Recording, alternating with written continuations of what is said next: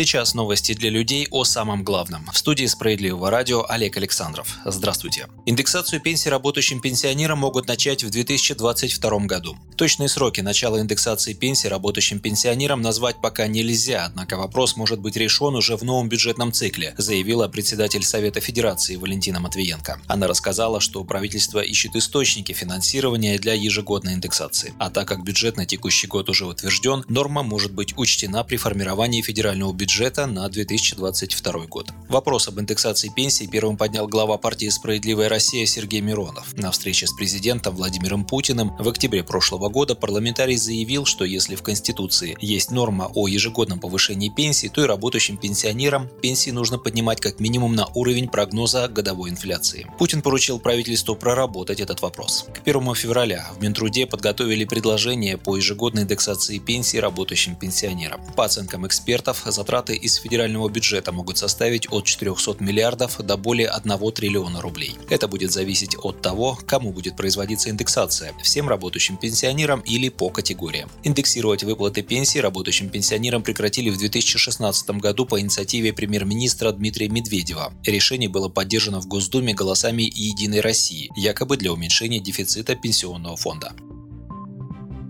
А накануне Сергей Миронов предложил сохранить беззаявительный порядок предоставления льгот и субсидий. Председатель партии «Справедливая Россия за правду» считает, что упрощенный формат оформления социальных пособий, введенный в связи с пандемией, должен стать постоянной нормой, а не временной мерой. Напомним, 1 марта была прекращена беззаявительная выдача пособий на детей от 3 лет в семьях со среднедушевым доходом ниже 2 прожиточных минимумов, а с 1 апреля прекратится беззаявительный порядок предоставления субсидий на оплату жилищно-коммунальных услуг. В прошлом году были приняты правильные решения, чтобы хоть как-то помочь малообеспеченным россиянам в условиях коронавирусной угрозы, подчеркнул парламентарий. Практика показала, что никаких особых усилий от государства при этом не потребовалось. У нас не так много удачных инициатив со стороны власти по поддержке рядовых граждан. Миронов предложил внедрять удачные решения, принятые на фоне пандемии, а не сворачивать при первых признаках улучшения ситуации.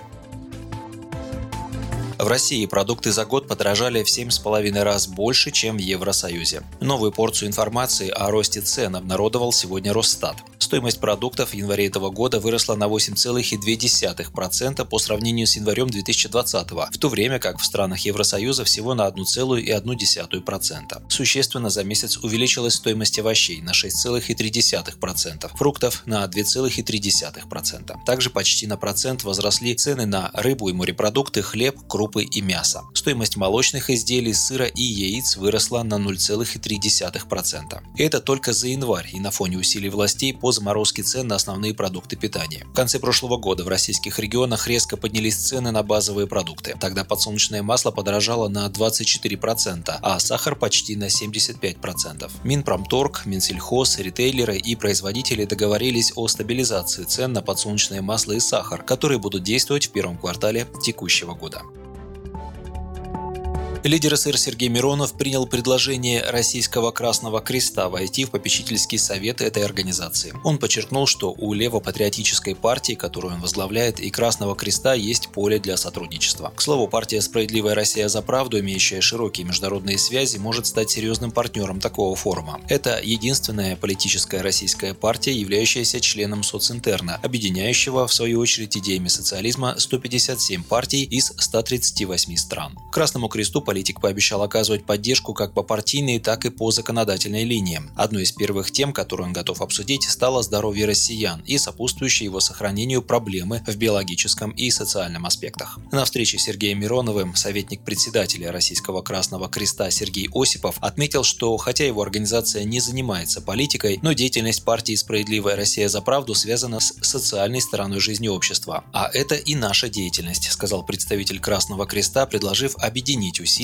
по поддержке граждан. Вы слушали новости. Оставайтесь на Справедливом радио, будьте в курсе событий.